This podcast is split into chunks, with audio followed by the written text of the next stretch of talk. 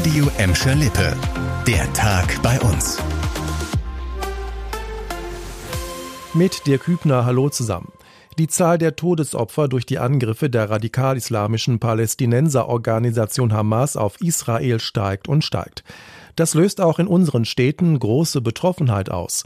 Gladbecks Bürgermeisterin Bettina Weist hat jetzt angeordnet, dass die Flaggen vor dem Rathaus auf Halbmast gesetzt werden, als ein Zeichen der Trauer und Anteilnahme. Zu Beginn der Ratssitzung kommende Woche Donnerstag soll es außerdem eine Schweigeminute geben.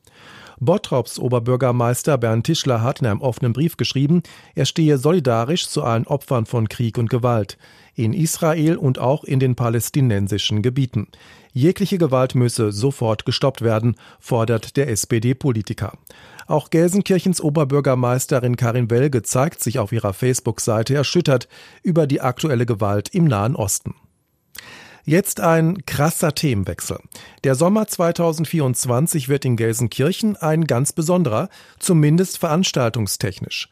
Weltstars und internationale Fußballprofis geben sich dann in der Felddienstarena quasi die Klinke in die Hand. Vier Spiele der Fußball-Europameisterschaft, drei Konzerte von Taylor Swift und jetzt haben die Arenamacher noch zwei weitere Großkonzerte nach Gelsenkirchen geholt. Auch die deutsche Band Rammstein wird in diesem Sommer auf Schalke spielen. Heute wurden die Termine für eine neue Stadiontour bekannt gegeben. In Gelsenkirchen spielt die Band am 26. und 27. Juli, nur eine Woche nach den Konzerten von US-Superstar Taylor Swift. Ansonsten spielen Rammstein in Deutschland nur noch in Dresden. Zuletzt hatte es gegen Frontmann Till Lindemann Vorwürfe gegeben, er habe seine Macht gegenüber weiblichen Fans missbraucht. Die Staatsanwaltschaft Berlin hat ihre Ermittlungen aber Ende August eingestellt.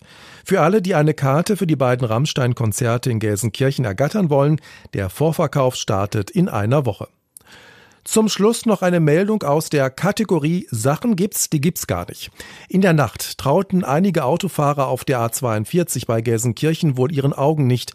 Eine 16-jährige Jugendliche war mit ihrem E-Scooter auf der Autobahn unterwegs und das auch noch in der falschen Richtung.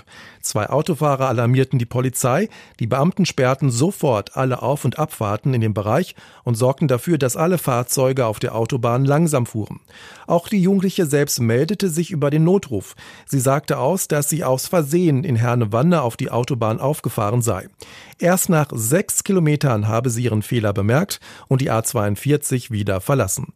Zum Glück ist nichts Schlimmes passiert. Für die 16-Jährige bleibt das Ganze natürlich nicht ohne Folgen.